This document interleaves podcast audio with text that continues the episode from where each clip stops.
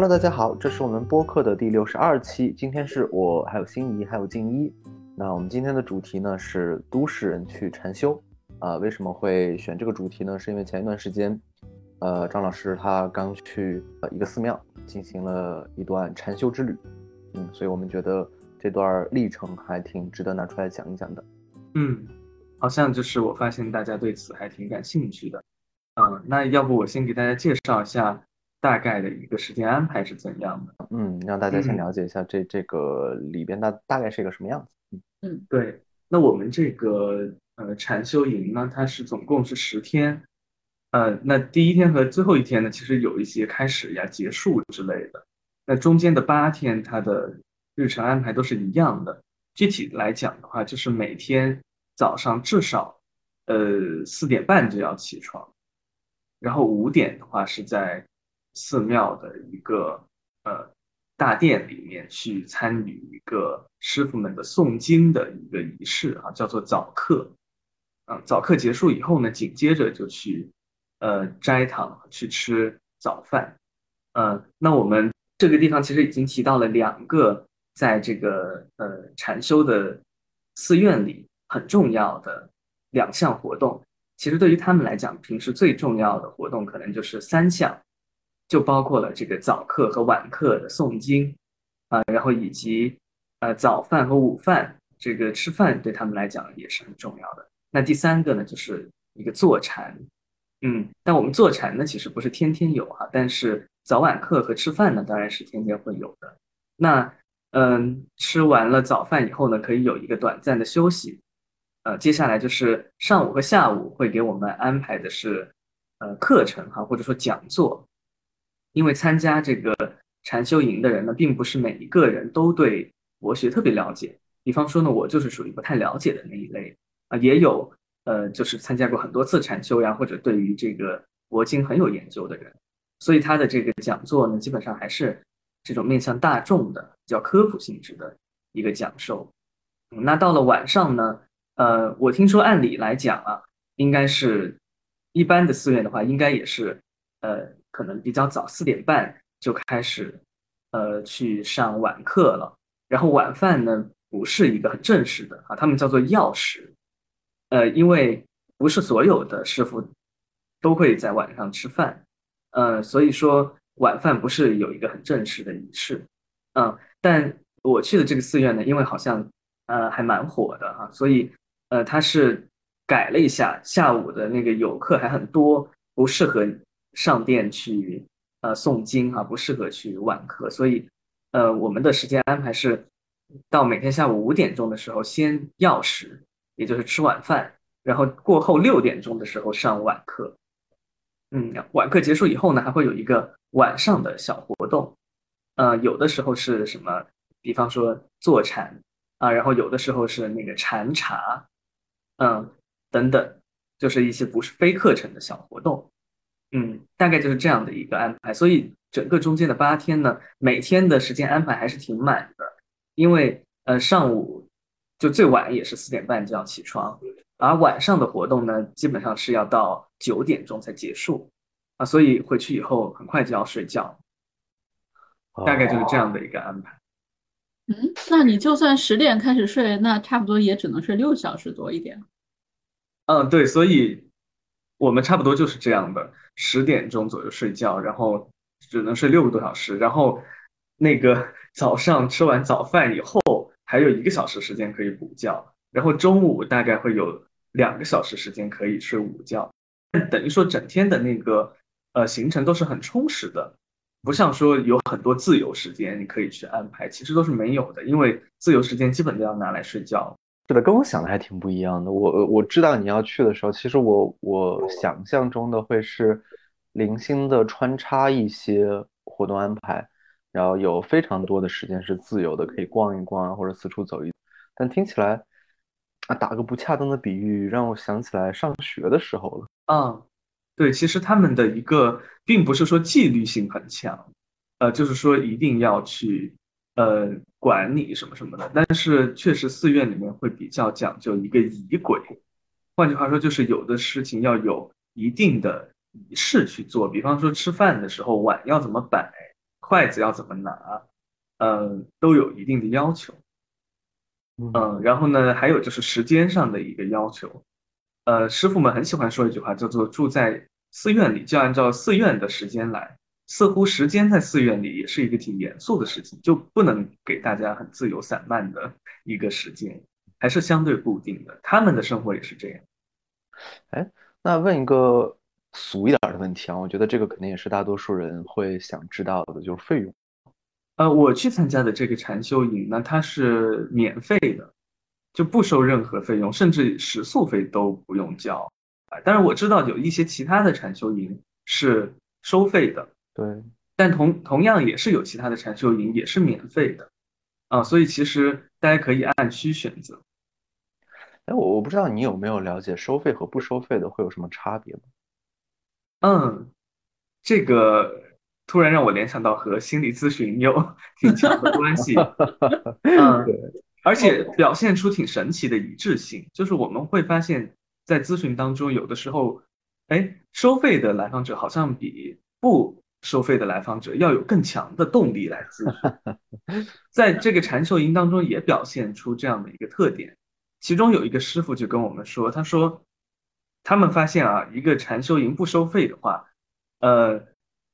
这个营员更容易脱落。当然，这个脱落是我改编的，他们不叫脱落哈，他们叫退营。就是说不收费的话，大家反而更容易退出；收费的话，就更容易坚持下来。所以这个还蛮有意思的。我就是刚才脑中冒出一个问题啊，是因为你提到他的那个日程是那样子的嘛？我刚才也是在想，哦，晚上要上晚自习这样子，所以 整一个就是有一种在学校的感觉。这不禁就使我想问说，在你的这段 经历当中，大家是都比较偏严肃认真一点的，还是说有什么时候是比较充满欢声笑语的？我觉得还是挺严肃的。啊，它也跟佛教的一些观点有关，因为。佛教它其实希望教导我们要，呃，不要去在轮回中去经受这个所谓的贪嗔痴这样的一些苦，嗯，所以说他会认为我们是需要去反思和呃与自己的欲望保持一些距离的，很强调我们要有一个觉察，要有一个反思。佛教是非常强调这个的，就是说，呃，他认为我们生活在一种。叫做颠倒梦想当中，就是说我们对这个世界有很多很多的错觉啊，或者说幻觉，呃，然后我们要尽可能的从这个幻觉当中脱离出来，才能脱离苦海嘛。那这个当中很重要的就是要有智慧啊，要有觉察，要有思考。嗯嗯，这一点其实跟心理就特别像了，或者说跟临床特别像了，因为我们也会讲，呃，无论是跟痛苦还是跟我们的一些欲求。其实不是否认，不是压抑，不是排斥，而是能够跟他以更适应的距离共处在一块儿。我觉得其实跟你刚刚讲的就特别像。然后同时呢，呃，我听到你说，呃，坐禅嘛，你刚刚有提到坐禅，然后我也知道你说坐禅是里边可能比较呃重要的一环，所以我还挺好奇，就是从你的体验来讲，你觉得坐禅，呃，对于我们，嗯，面对困难吧？它有怎样的帮助或者一些启发吗？嗯，其实因为我的话，我是刚刚接触坐禅嘛，呃，因为坐禅对于师傅们来讲，他们是一个很重要的一项活动，一项呃这个修行。但是我呢，因为我是刚刚开始做这件事情，呃，我对他的体验就比较初级啊，基本上就是说，因为他要求你盘腿坐，呃，而且不能是像我们日常那样叫做散盘。它一定是有要求哈，叫做单盘或者双盘。大家感兴趣的话，可以自行百度看有什么区别。所以这个首先盘腿就还蛮有难度的，然后会会麻会疼。呃，我呢就基本上处在还在跟这个 身体感觉做斗争的这个阶段。如果回到生活里呢，就是它会给我们带来怎样的启发或者帮助呢？我相信肯定是有的，对吧？对对，我其实。呃，非常大的一个感悟哈，不仅是发生在坐禅的这个过程当中，不如说是整个这几天给我的一个很大的感悟，就是会发现自己在平时的这个呃，比方说我们的城市生活当中，其实会有很多的焦虑，它的来源都是一种不可能的呃一种控制，或者我自己给它命名叫做一种追求一种虚假的控制感。比方说，我自己发现我在平时的生活当中挺喜欢看时间的，好像就是说随时都在看时间啊。现在到底几点了？即使我比方说那天下午并没有什么事情，然后加上现在看时间很方便，我们经常拿着手机，呃，那个时间也就在右上角，所以可能就是不知道会看多少次时间。嗯，但虽然我们的这个禅修呢，呃，坐禅的时候是不能带手机的，但是平时呢，并没有要求不能带手机。但是因为他的这个日程哈，就是呃安排的挺丰富的，啊，然后我们就有一种感觉是，其实不需要担心什么哈，只需要跟着他去做就好了，嗯，比方说早课完了以后，自然就要去吃早饭，吃完早饭你就回寝室就好了，就没有必要看时间，所以我其实就会，呃，有的时候还会主动不想把手机带在身上。呃，我觉得这个在坐禅的时候是一个很集中的体验，就是说，它那个香就在那儿慢慢的燃烧，其实就是一炷香时间。那个香烧完以后，呃，我们就会呃结束。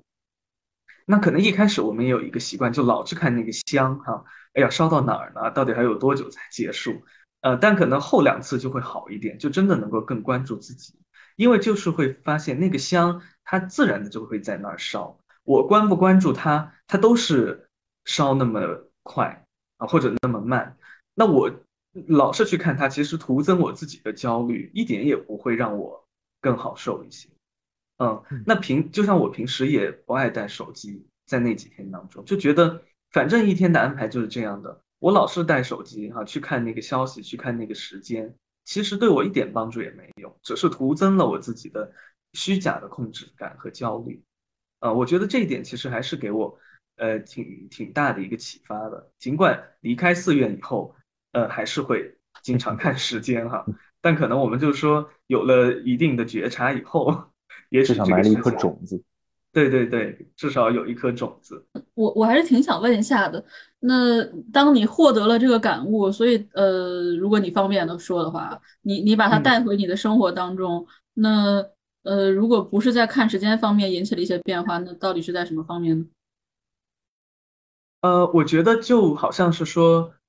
它是需要一个过程的吧。呃，就像是我们咨询一样，比方说，我一开始觉察到一件事情的时候，它可能会很难给我们带来立即的变化。嗯嗯，但它仿佛就在那儿酝酿着。所以现在我还不能说它到底会给我生活已经带来了怎样的变化。但比方说，现在有的时候，当我去看时间的时候，我就会想，哎，其实我没有必要看这个时间，嗯，或者说，当我去，呃，在担心一些什么事情的时候，也许我就会想，可能我其实不需要担心这件事情，嗯，就感觉还是留了一个空间在这个地方。嗯，其实心怡刚刚那个好奇，呃，我这边还有蛮多想分享的，或者有一些想分享的吧，像金有提到说，呃，他。发现了，呃，原来我会有一些想要掌控的感觉，包括他提到了说，他发现原来我其实可以，呃，就允许他在那里。你比如像允许香就烧着，然后允许时间就那么走着，然后其实我对他也做不了什么，然后我也可以对他不做什么，然后同时，哎，我我可以去有选择的，比如像我就不带手机了，这样有助于我更好的进入到之后的活动中。其实这正是正念。呃，练习或者说正念流派里边所强调的三个重要点，就是觉察此时此刻，觉察此时此刻是第一个，然后非评判的态度，然后有意识的行动，就这三个点。所以我觉得像心怡刚刚所好奇的那个部分，我觉得如果回到咨询里边，我觉得他的答案应该是，他其实是在训练我们的一种态度，或者说。更本质的讲，它是在训练我们的注意力，就是我们该怎样的调控我们的注意力。呃，比如说像有的时候，可能我们太想要去掌控了，或者说有一些烦恼、有一些情绪离我们太近了，于是我们完全的被它所抓取了，就好像完全的就陷在那种情绪漩涡里边。也可能我们离它特别远，至少我们希望离它特别远。这两种情况，一种太近，一种太远。而它都都容易造成很多的问题，它都会让我们有很多的痛苦，所以如果我们能够允许一些必然的事情就在那里，然后我们不去评判它，只是让它就在那儿发生，呃，我们并不能去呃缓解最初的痛苦，那个痛苦是必然的、不可不可抗拒的。比如说像如果我真的失业了，那这件事情不可能让我不痛苦，但我有机会摆脱次生的痛苦。比如说像我我不去，呃，我我不去去评判。呃，事业对我来讲意味着什么？或者比如像它代表了我是一个怎么样差劲的人，或者代表了我的未来有多么的悲惨，这些是我有选择的。就我可以选择怎么样跟这种困扰相处。其实就像刚刚金英所提到的，呃，我我有选择，我可以去不看时间，我可以去用更呃有呃有选择的方式、有意识的方式去做行动。比如说像我不评判，但是我知道我肯定还是需要一份工作的，不然我活不下去。然后我把更多的注意力从中抽离出来以后，放入到我应该去做什么，比如说像，呃，去修改修改我的简历，或者我去找一找招聘的信息，就在不评判的态度下有意识的行动。其实这个就是正念的一个很核心的一个呃部分，也是他相信我们该如何去面对生活痛苦的一种方式。嗯，对，其实刚才方浩然讲的有让我想到我的一些体验。嗯，在寺庙中的啊，呃，一个是其实佛教寺院，它其实虽然有一些规则，或者说有一些戒律，但是它这些戒律呢，其实都是我们所谓的，就是说就很像是设置一样，就是说它明确的告诉你你需要怎样做，嗯，而并不是说告诉你说，呃。这也是错的，那也是错的。就是我的体验是，其实，在佛教的这个戒律当中，哈，呃，他给你一个很明确的表达，但是其实不是在一些具体的事情上给你否定。我觉得这个呢，其实也是，呃，让我体验比较好的一个方面。嗯，就是不太会有这种你去正在做一个什么事儿，然后突然就有人出来告诉你，哎呀，你这个是错的。嗯，然后另外呢，就是。嗯，佛教真的非常强调这个无常，可以说“无常”这两个字也许是它很重要的理论支柱之一。呃，那所以我想这些理论当然也是跟实践有关系的。所以我们其实也是在体验那种无常。比方说在那个坐禅的时候，嗯，我的腿也许就是今天就特别疼，嗯，然后呢可能比昨天疼哈，或者就是说，嗯。那个突然坐着坐着发现，这个可能屁股那儿有哪一块垫子啊，其实有点硬啊之类的，就是这个就是很无常，我们没法控制的。但是他就也会很强调说，如果我就执着于此，比方说我我那个我的屁股下面有一块东西很硬，我就老是觉得哎呀，它怎么这么硬啊，烦死了，嗯啊，怎么会这么倒霉啊？我就会陷入这种。执着当中，哈，就是制造了凭空创造了很多烦恼。但是我只是把它当做一个事情来接受的话，其实我不一定会为它而感。我觉得真的是挺像的。呃，这个从某种程度来讲，其实就是心里一直强调的一种接纳的态度。它的本质可以说是一种非评判。嗯，当然，这个如果再往深一点讲，我觉得其实不是说不评判这些事物，而是不。不进行二次评判，就就什么意思呢？比如像你刚刚所提到的那个垫子很硬，我们肯定会本能的去感觉到它是硬的，这本身也是一个，它它肯定是个评判，它就是一个认知嘛，一个想法。如果我们说什么都非评判，那我我非评判什么呢？非评判空吗？就总会有个东西摆在那儿，然后我们说不评判这个东西，这个东西就是我们会自然产生的一些感受、一些想法。也比如像刚刚的例子里边说失业。失业就是让人很恐慌，失业就是会让人有很多的不好的联想，这这是很很自然的一些东西，所以我们的非评判是不评判这些它会自然产生的这些这些想法、这些感受、这些念头，就允许既允许事实是如此，也允许我们有一些自然的感受、有一些自然的想法，然后不做纠缠，然后呃不对这些。想法本身做二次的评判，所以刚刚在讲非评判的本质其实是不做二次评判。嗯，当然这里，呃，我想稍微做一点补充啊，因为就临床实践里边，其实这一点真的非常的说易行难嘛。就是你你说，呃，就还是以失业为例吧，我觉得这个例子其实够够狠，够典型。嗯，肯定会有人觉得，你说我失业了，我能不恐慌吗？就是就很多时候那些情绪真的强度很大，不是说我们说不评判就不评判的，它它特别容易让我们就是纠缠其中。还有特别典型的一些，比如像我们跟恋人吵架了，被领导骂了，孩子不听话，孩子不上学，你说这事儿我们在心里面念叨一句我不评判他，然后我们就能把它放到一边，我觉得有点过于理想化了。所以有很多的技术练习是，呃，聚焦于如何跟他保持距离的，就不是不是否认这些感受，不是否认这些想法，而是我们跟他拉开距离。我觉得这点很重要，就是我们我们是承认我们是有一些感受和情绪的，只不过我们希望跟他拉开距离，以此把更多的注意力能够解脱出来，去做我们去想到的。嗯，在这样的情况里边，我。做些什么可能会更好？是是希望这样。嗯，那什么样的方式可能能帮助于此呢？呃，就类似呃，就是术语叫做认知解离。比如说像，就是我在这儿简单分享几个常用的技术。一个技术是把我们脑海里边的想法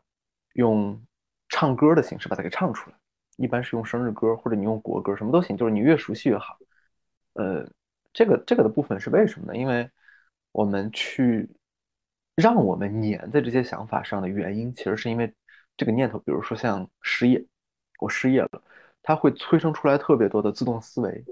类似于哎呀，我失业了，我我的未来一定好悲惨，我失业了，我活不下去了，我失业了，我没钱了，等等等等，特别多，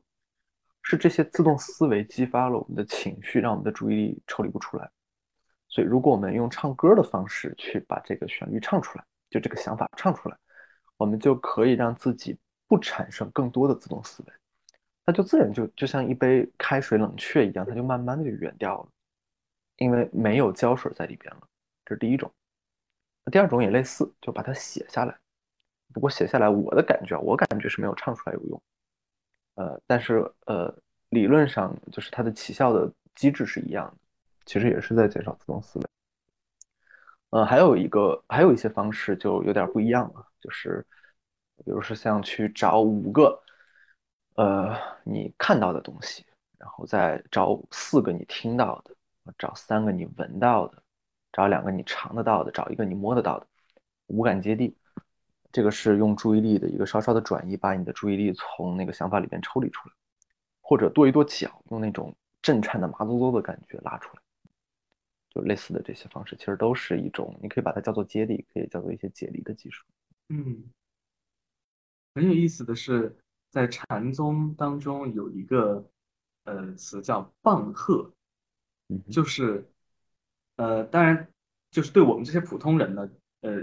一般就体验不到那个货真价实的棒喝啊，基本就做做样子。其实对于那个师傅他们，就是说那个是真正的师傅带弟子的时候啊，都是寺庙里的师傅，他们那个棒喝的意思就是有的时候就是会拿那个香案之类的。在你的肩或者背上，哈，梆的打一下，然后把你从那个一种状态当中震出来。嗯，喝呢，其实就是吼一声啊，就是顾名思义，感觉好像也挺有这种味道。哦，我觉得就像是我来帮你做接地，你的注意力出不来，我来帮你出来。